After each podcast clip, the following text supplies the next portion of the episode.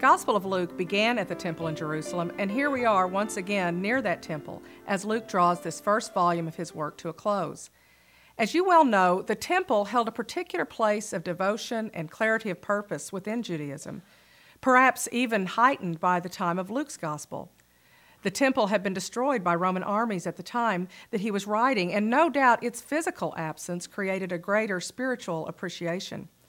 The temple was the place of God's choosing, the place of encounter with the God who led them in the desert, assisted them in battle when necessary, and called them to worthy worship. And now, in the final hours of Jesus' life, all the climactic events are recalled as happening in the shadow of that temple. Right in the shadow of God's presence, Jesus is taken to the house of the high priest, not far from the Temple Mount, then taken to Pilate's quarters on the opposite side of the city, then even brought before Herod, who was in Jerusalem at the time.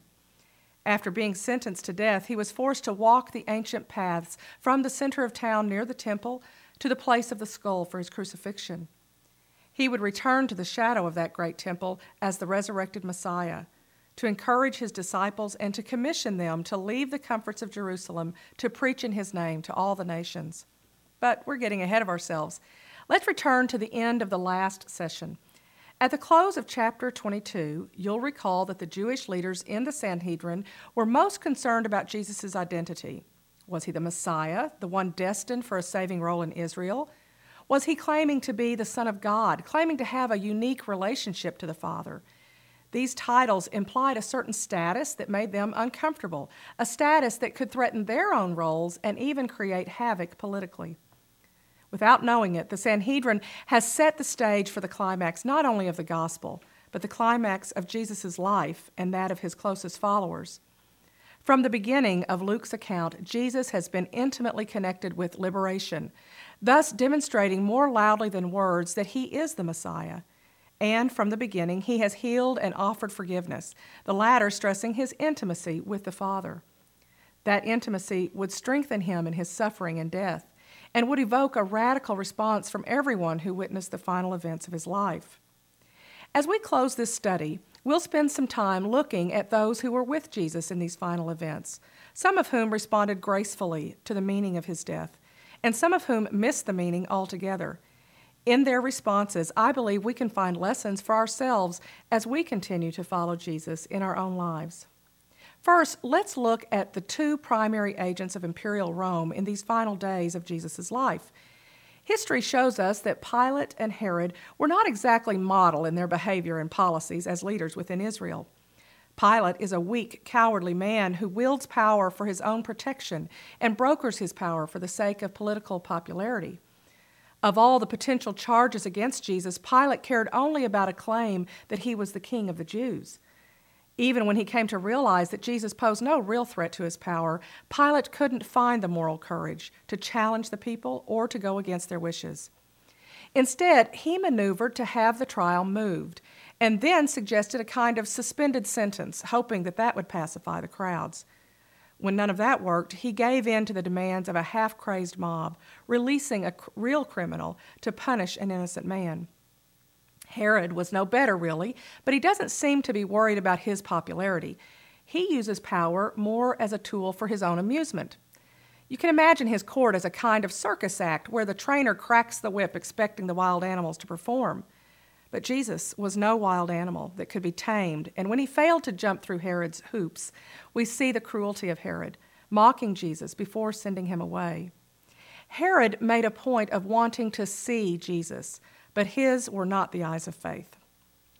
Herod and Pilate demonstrate for us the abuses of power. They fail to grasp that through Jesus they could realize new possibilities for their own lives, and in condemning him, they show weakness rather than strength. In contrast, Simon of Cyrene or Cyrene is not concerned about power or protecting his turf. His strength is made evident in the way he helps Jesus carry his cross. Luke seems very deliberate in the way he presents the scene, illustrating the earlier instructions from Jesus If anyone wishes to come after me, he must deny himself and take up his cross daily and follow me. In a day that has been dominated by cruelty and cowardice, Simon's obedience stands in stark contrast. Another contrast is drawn in Luke's portrayal of the crowds. While it is true that a mob of people had participated in the cruelty of the day by crying out, Crucify him, that was not the only response. As Jesus is led away, another part of the crowd is said to mourn and lament. Jesus identifies them as the daughters of Jerusalem, and Jesus tries to redirect their mourning by saying, Weep instead for yourselves and for your children. Bear in mind that at the time Luke wrote his gospel, the destruction of Jerusalem was a reality, not just an impending threat. Jesus' lament over the city is not so much a prediction of bad to come, but a way of including Jesus in the interpretation of an event that had already occurred for Luke's audience. There have been many attempts to make um, a sense of Jesus' remark in chapter 23, verse 31, where he says, For if these things are done when the wood is green, what will happen when it is dry? Probably my favorite interpretation is offered by Robert Karris. In his commentary, he asks, If they've done this to Jesus, who is life giving, what will happen to poor, dead, unrepentant Jerusalem? At the time of Jesus' death, it seems the world itself has become surreal. Luke describes a scene complete with onlookers, gamblers, jeering soldiers, and sneering rulers. They showed their ignorance by using three titles to mock Jesus the chosen one, Messiah, and King of the Jews. Their taunting spoke a deep and ironic truth, for Jesus was indeed chosen, chosen for responsibility and not privilege. He was indeed anointed to save, but not without suffering. And he was a stronger ruler than they had ever known because he ruled through service rather than domination. In the midst of such chaos, we hear the prayer of Jesus Father, forgive them. They know not what they do. They knew not who he was, and they knew not what they were doing. Their own agendas got in the way of their becoming disciples. Certainly, we can only speculate about what prevented one criminal from accepting Jesus while the other acknowledged Jesus and his kingdom. We don't know their crimes or their histories, or what made one fearful and bitter and the other open to change, even in the last moments of his life. But we can see that in the midst of personal horror, the crucifixion was a moment of grace for one criminal. In fact, he models for all of us a way to repentance. He recognized his own sinfulness and confessed his need to the one whose very nature is forgiving and liberating. The criminal's liberation from the bondage of sin had begun in his heart even while his arms and his legs were bound to a cross. Spiritual freedom does not depend on healthy bodies, secure jobs, or even a state of sinlessness. In fact, we often open ourselves most completely to such freedom in the midst of illness, job loss, or moral confusion.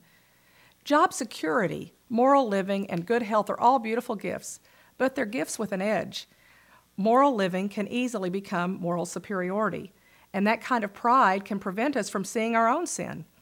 When we're healthy and financially secure, we can be lulled into believing we have no real needs or that we can accomplish all things through our own steam.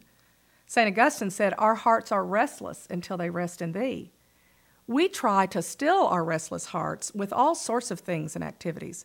But when we fill in all the gaps in our lives, we fail to leave room for God, the only one truly able to fill our needs. Donald Senior points out that proximity to the cross liberates. We just saw that in the criminal's repentance. We see it also in the faithful response of the centurion who witnessed the death of Jesus. Verse 47 says that he glorified God, and then it goes on to say, This man was innocent beyond doubt. The remaining spectators were liberated from their sin and disbelief. In response to the cross, it says that they returned home, beating their breasts. The cross itself was an instrument of death, a means of capital punishment. In itself, it is a gruesome symbol. But Christians venerate the cross and associate it with the fullness of life because Jesus transformed it. Did you notice that Luke's gospel records the final prayer of Jesus in a totally different way than Matthew? In Matthew, Psalm 22 is on the lips of Jesus, where he says, My God, my God, why have you forsaken me? But Luke records Psalm 31 as the final prayer of Jesus Father, into your hands I commend my spirit. This man, who was given over into the hands of his enemies, takes ultimate control and gives himself into God's hands. All along, Jesus has demonstrated the unexpected. His teachings had a sense of upside downness love of enemies, blessings to the poor, the hungry, the weeping, and the persecuted. His actions turned reality inside out. The sick were healed, the sinful forgiven, and the outcast brought into the inner circle. And now, his final words and actions reverse all expectations. From the cross, Jesus forgives, liberates, and trusts.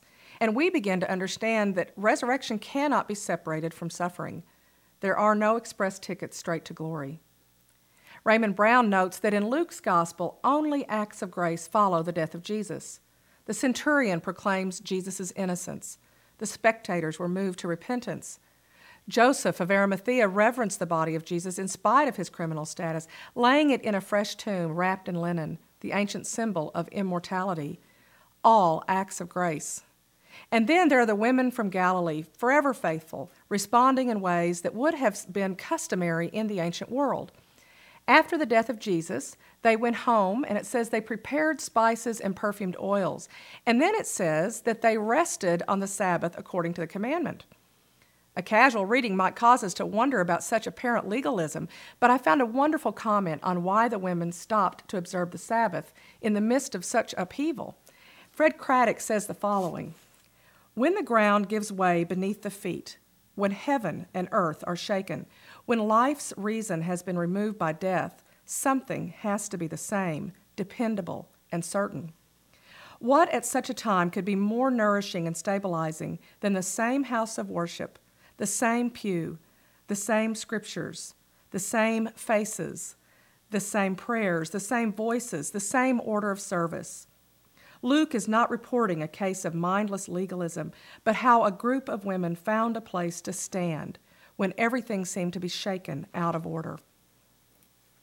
I have to believe that their faithfulness to religious tradition anchored them for what was to come. The women of Galilee were the first to see the empty tomb, the first to be puzzled, terrified, and amazed at the events of that first day of the week. The messengers of God told them to remember what Jesus said while in Galilee, indicating that Mary, Magdala, Joanna, and Mary were part of those close followers surrounding Jesus in his public life.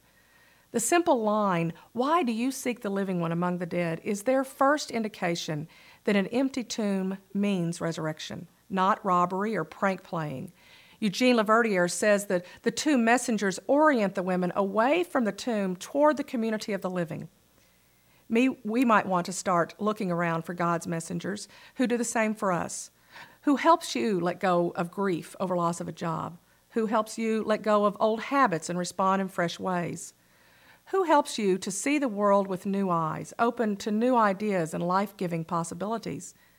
Why do we sometimes cling to death, be it sin or destructive behaviors or even dullness, when the living one is with us? we are being challenged to connect to a vibrant faith community, just as the women were so many centuries ago. We need a place where we can recognize the living one and share him with others. Perhaps the most memorable and moving story of a faith encounter with Jesus is told by Luke in the story of the disciples journeying to Emmaus. This story seems to have it all. First, it is a journey story, physically moving the followers away from Jerusalem and then back and spiritually moving them from confusion and doubt to conviction and direction. In an article in Church Magazine, Thomas Rosica suggests that the real journey was not travel from Jerusalem to Emmaus, but the journey of word traveling from the head to the heart. Now, that can be a difficult journey. How long does it take for an intellectual insight to have transforming power in our lives?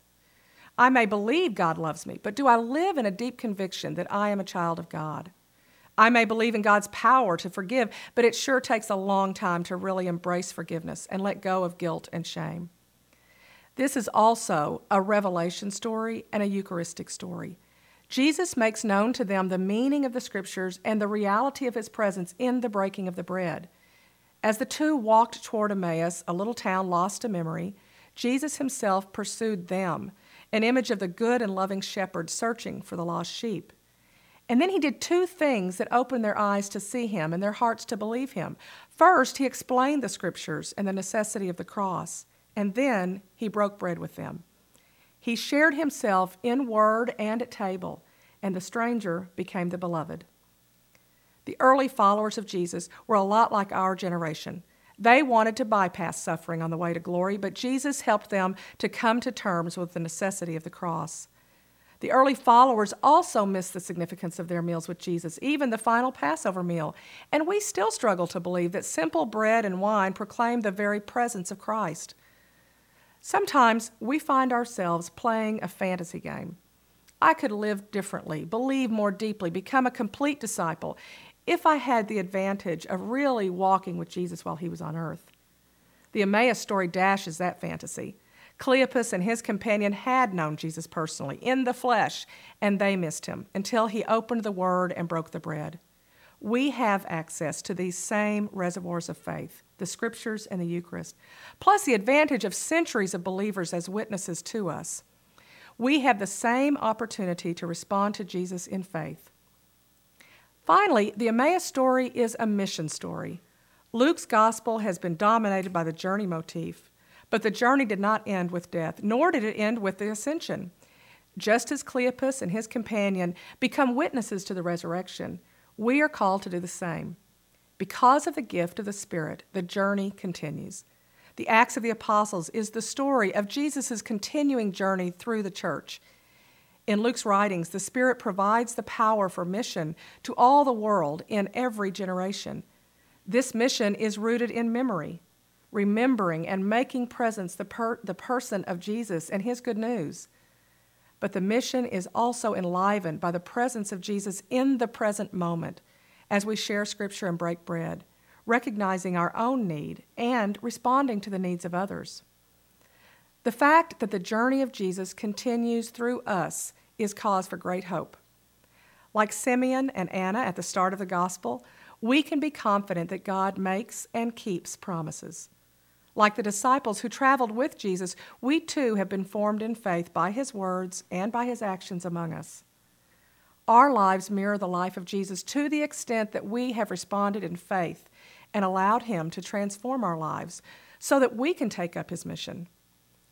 No matter where we are, physically or spiritually, we are never far from God's temple. The early church had to be led away from the safety of Jerusalem to the wider world. They had to discover the temple of God's presence within each one of them and within cultures very, very different from their own.